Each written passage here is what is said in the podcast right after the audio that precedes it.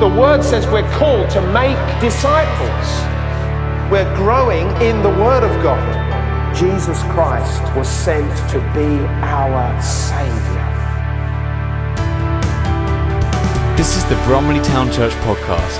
We pray God speaks to you through this message, blessing you as you live out God's word. Stream or download other sermon podcasts via the Bromley Town Church website or by using the SoundCloud app. Head over to bromley town church dot com.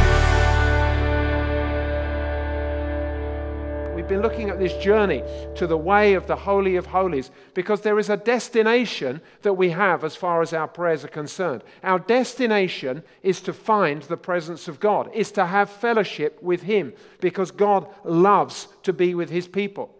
You may remember last week we were talking about Moses and how that when Moses went up Mount Sinai to actually interact with God and to receive the Ten Commandments, there God says to him, I want you to make a tabernacle. I want you to make a tent of meeting for me so that I may dwell among my people. God's heart is always that He wants relationship with us. I know sometimes we don't always feel it. In fact, sometimes we feel distant from God. Sometimes we feel separated from God. But the desire in heaven, the desire of God Himself, is that He wants to be with you. Even in the New Covenant, it says this, that God has said, I will be your God and you will be my people. There's that sense in which God wants to gather us and to be with us. And He said that by the making of that tent, make a tabernacle, make a tent for me, because I'm going to come and I'm going to be with you, my people. Now, we know the history of Israel. When they were first in the desert in Sinai, they had the tabernacle, this tent of where they took it up and Uh, built it again when they moved around the desert places for those forty years. But you know, when eventually they moved into the promised land and Israel had kings, they had Saul and then they had King David. And King David said, look, I, I don't just want this tabernacle to be in a tent. And he arranged for that Ark of the Covenant, that place where God dwelt, to come to Jerusalem where He had established His kingdom, where He'd established His palace. And even David said this, hang on a second, I'm living in a lovely palace, God's in a tent, hey, I want to build a tabernacle, I want to build a temple for God. Now, if you read the story, and you can read these stories in Samuel and Kings and Chronicles, if you read the stories there, you hear how actually it wasn't for David. God said, no, it's not for you, David, to build this temple, but for your son Solomon. He will build a temple for me. And Solomon did that when he became king. He built a great and beautiful temple, magnificent temple for God. And he built it, interestingly, along exactly the same lines as we were talking about last week as far as the tabernacle is concerned. Because God has prescribed a way and that we should meet with Him. And there's a journey that we must take to go to meet with God. And He has prepared that way. And so Solomon built the temple on exactly those lines. Now, that first temple, the Temple of Solomon, unfortunately was destroyed, destroyed by the Babylonians when the children of Israel went into uh, captivity. But when they came back, people like Ezra, Nehemiah, they helped to rebuild the walls, or uh, Nehemiah helped to rebuild the walls. And people like Haggai the prophet actually encouraged the people to rebuild a temple. And so they built a second temple in Jerusalem, and uh, where God again would be among His people. And that temple, obviously, as time goes on, that temple comes under a bit of disrepair. And actually, when Herod, Herod the Great uh, came and was ruling over Judea um, about ten B C, he actually helped to rebuild and to, to renovate the temple. And that was the temple that was there when Jesus actually came, the second temple. In actual fact, I've got a picture for you, uh, which you can have a look at as it comes up on your screens now. The picture shows uh, Jerusalem and the wall around Jerusalem, and it shows lots of uh, uh, buildings, but there in the middle is this great area, and you can see the courtyards, and right in the middle of the courtyard, you can see the temple buildings. That's the actual picture. Now we're going to go onto a floor plan of that whole area. So in the middle is the temple, but around it are all these courts. The Golden Gate is actually the entry into all of that area. And you can see, you go through the Golden Gate and you come into the courtyards, and then you go through the Beautiful Gate and you come to the Court of Women, and then you go up some stairs and you come to the Court of Israel, and then you come to the Court of the Priests, and then you actually come to the beginning of the temple. There's a whole long route that your priest would take of coming to the temple. He would walk all through that way, and then he'd come to the temple, and then he'd go into the temple, and he'd come to the altar of sacrifice and the things that we looked at last week, until on the, the Day of Atonement, the high priest would make his way all the way into the Holy of Holies, and there he would intercede before the ark on behalf of the people. That's the route that the temple priests would take. Now, some people say that that route actually was known by the temple priests as the way. It was the way to God that the priests had to take. And it's interesting, isn't it, when Jesus came, and we read of him in John fourteen six, where he says of himself, he says, I, I am the way, the truth, and the life. No one comes to the Father but by me. Jesus indicating to the Israelites, look, you know a way to God because you know that's the way the priest goes, but I'm telling you now that I am coming to be the way, the way to that place. Which of course is one of the reasons why we pray in the name of Jesus, because we go through Jesus. Another interesting fact of this time is also when Jesus, when Jesus actually died on the cross, it reports in Matthew's Gospel that the moment that he dies, it says this, Matthew twenty-seven fifty-one, at that moment, at that moment, the curtain of the temple was torn in two from the top to the bottom. And the curtain they're talking about is that curtain that separated the ark, the place where God was, from the next place, the holy place. Remember, only one priest, the high priest, could go through that curtain into that Holy of Holies once a year. But now that Jesus had died, Jesus had made a way for us to have our sins forgiven. And so therefore the need of that curtain, or the separation of that curtain, was required no more. And that was shown as it was torn from the top to the bottom. Jesus makes a permanent way. It doesn't matter what day of the week, it doesn't matter what time of day, there is a way that is open for us to come to God, and that way now for us is through prayer, that we come in prayer, and we can come at any time, in any place, and even whatever our circumstances, we can come and we can start that journey to come to the Holy of Holies. As we remember last week, it was in that Holy of Holies, the place where the Ark of the Covenant was, the Ark, the box where the Ten Commandments were, had a lid.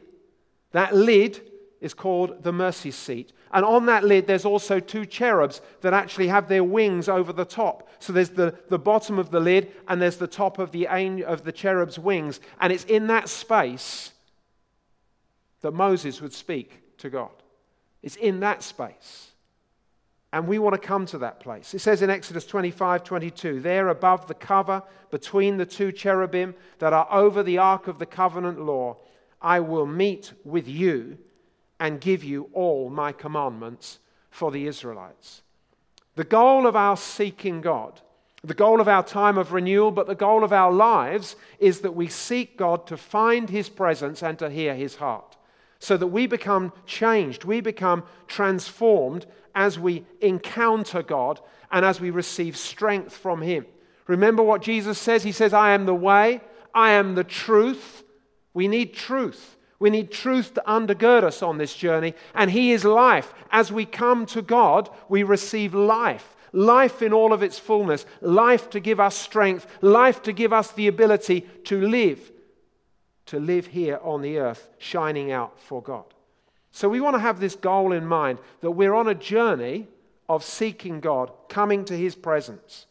And this morning I want to look at four things, four things that, that hinder us. What things act as a hindrance to us from reaching our destination? And we've got four things that we're going to look at. I know previously I've spoken of a great hindrance that affects us all, that of our own uh, independence, our humanistic spirit, our pride, which affects all of us and can affect the way that we come to God, because that can get in the way. But today I want to look at four things that really affect us as individuals when we come to pray. And I think you probably have experienced some of these, but I want to look at them. They are deception, distraction, sin, and faith. Those are the four things we're going to quickly look at today.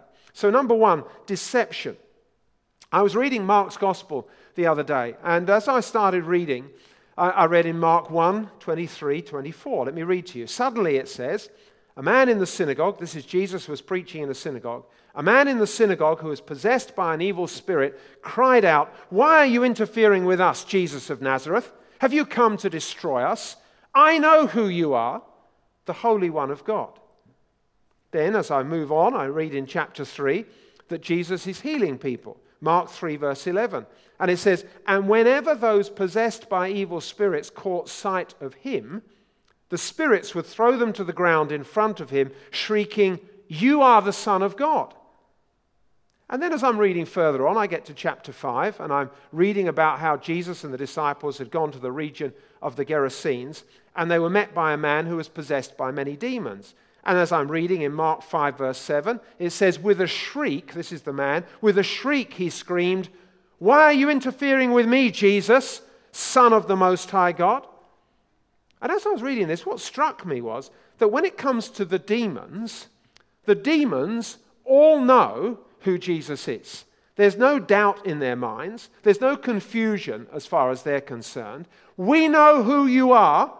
You are the Son of God." They know exactly the truth, and they proclaim what is to be true in front of God. James, in his letter writing to the Christians, he says this, James two, verse nineteen, "You say you have faith, for you believe there is one God. Good for you. Even the demons believe this, and they tremble in terror." So James was expressing the same thing. In the demonic realm, the demons themselves know that God is there. Now, in our world, when we talk to people around us, maybe people at work or colleagues, even on Zoom calls maybe, some people express, well, well, is there a God? There's a question, is there a God? I don't believe in God. People say, God isn't real.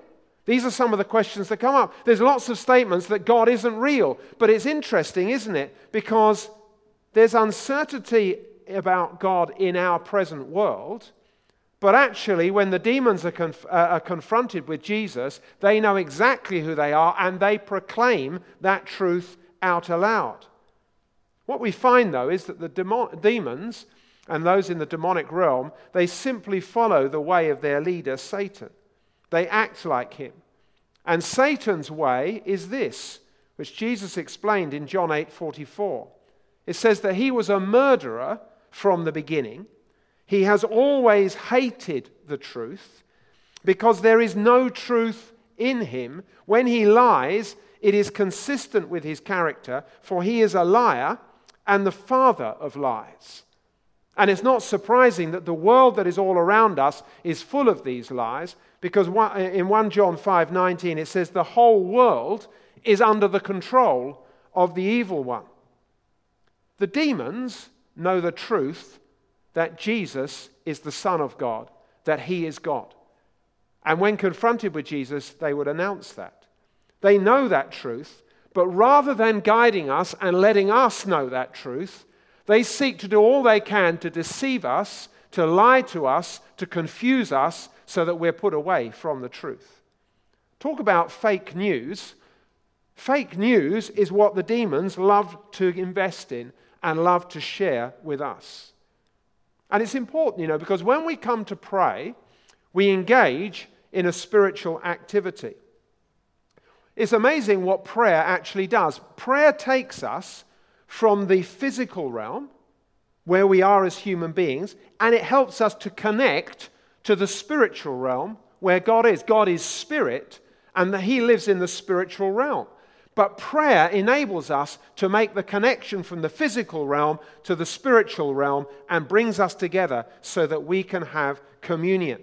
That's exactly what happened when Moses is getting down on his knees and going before the Ark of the Covenant and talking there just above the ark top with God. That was the physical realm connecting to the spiritual realm, and there was able to have communion between those two realms, and Moses came out knowing the heart of God, knowing the will of God, knowing the purposes of God.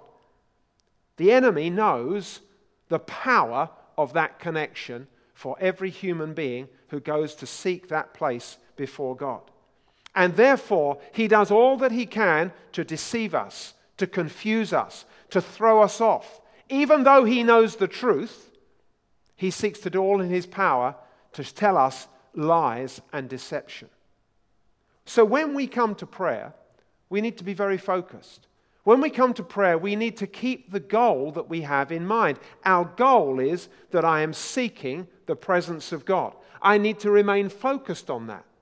I need to remind myself of God's promises, the things that are in the Word, remembering the Word of God, remembering the promises of God, because the promises of God are truth. And we have to get away from the lies. And lies come into our mind, even as we start to pray. Sometimes things come into our mind, oh, you can't believe that. Is God really real? No, I have to hold on to truth.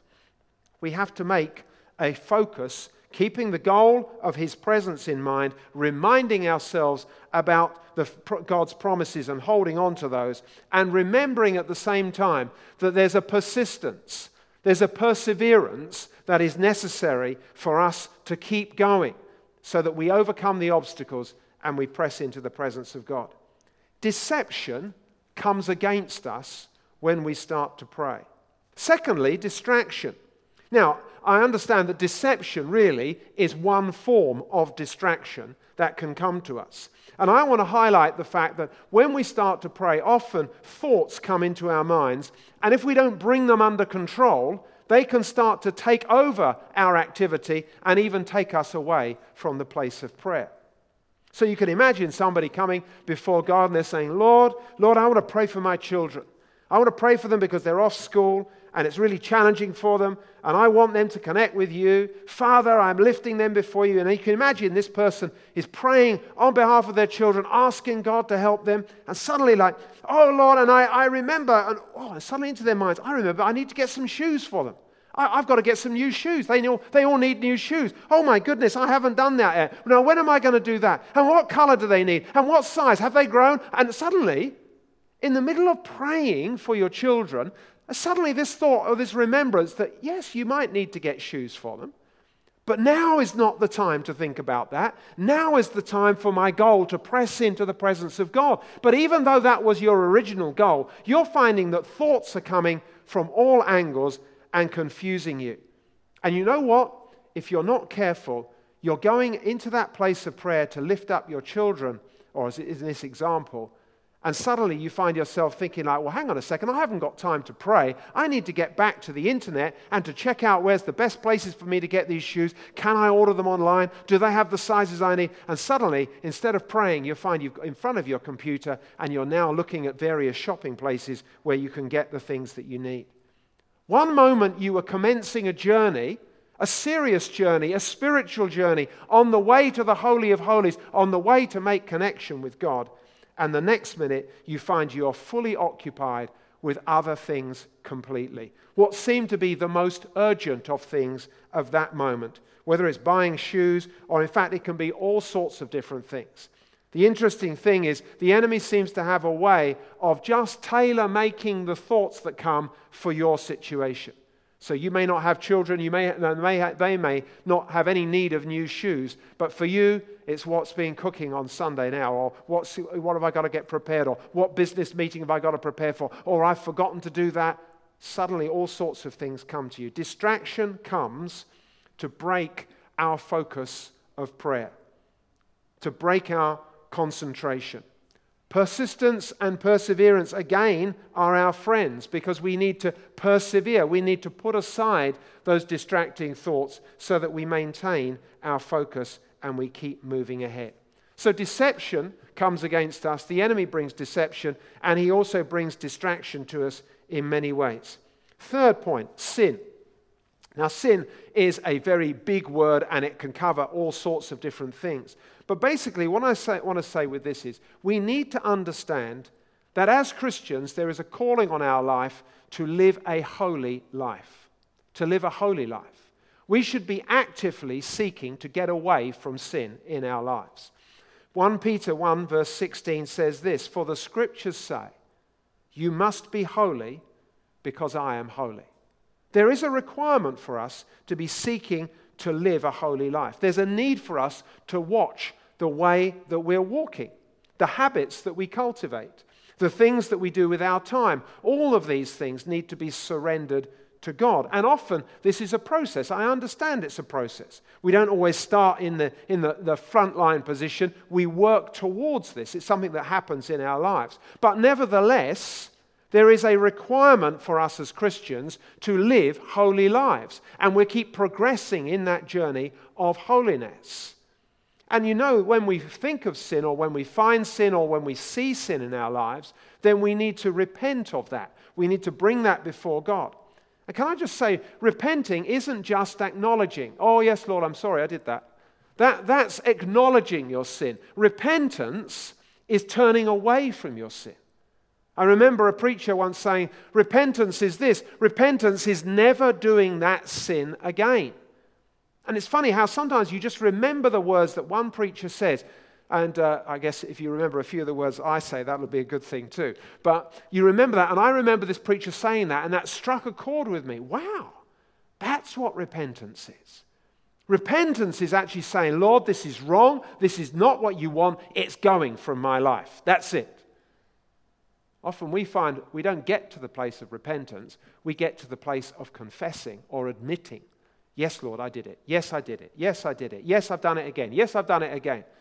When he's looking for us to repent, he wants us to walk in a way of holiness. Now, the reason I talk about sin is because sin affects the communication line.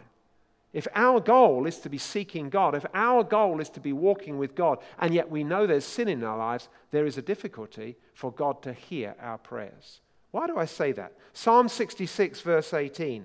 The psalmist writes this, if I had not confessed the sin in my heart, the Lord would not have listened. If I had not confessed the sin in my heart, the Lord would not have listened. There's no point in us thinking that, oh, we're going to have all of our prayers answered if we know that there's sin in our lives. You see, it affects the relationship that we can have.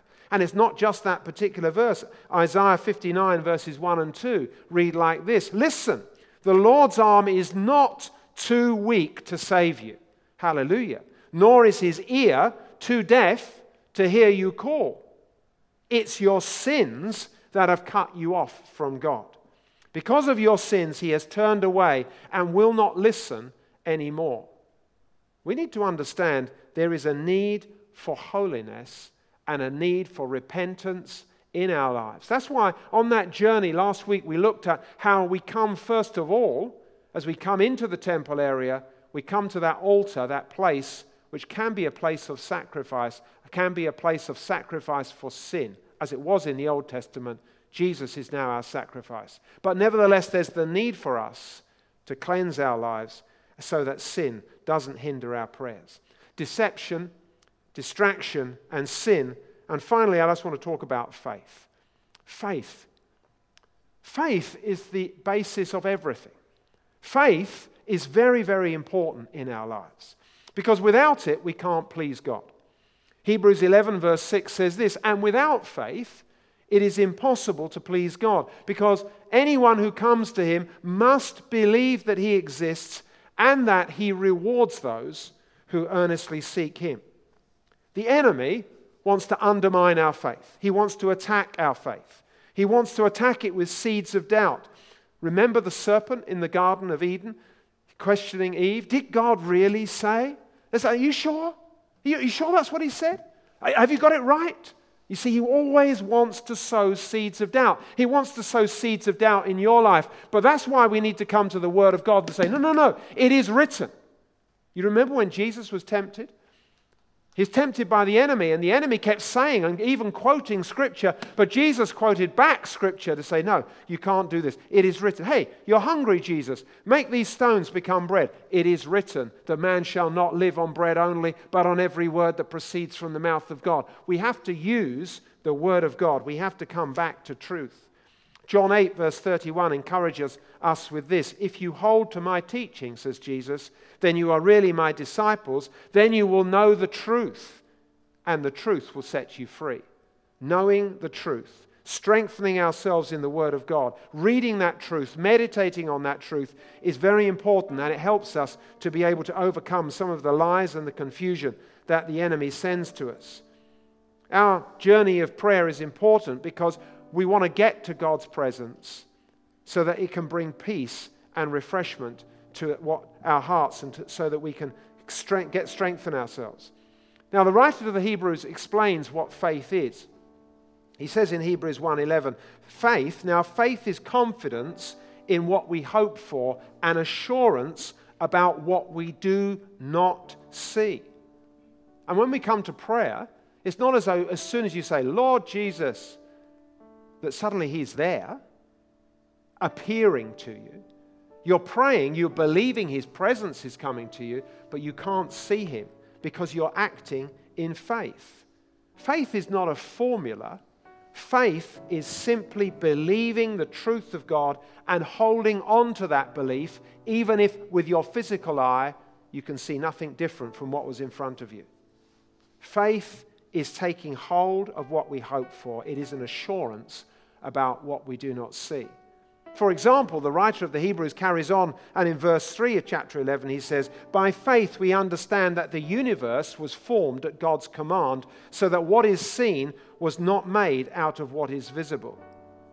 The evidence for God is all around us. It's all around us.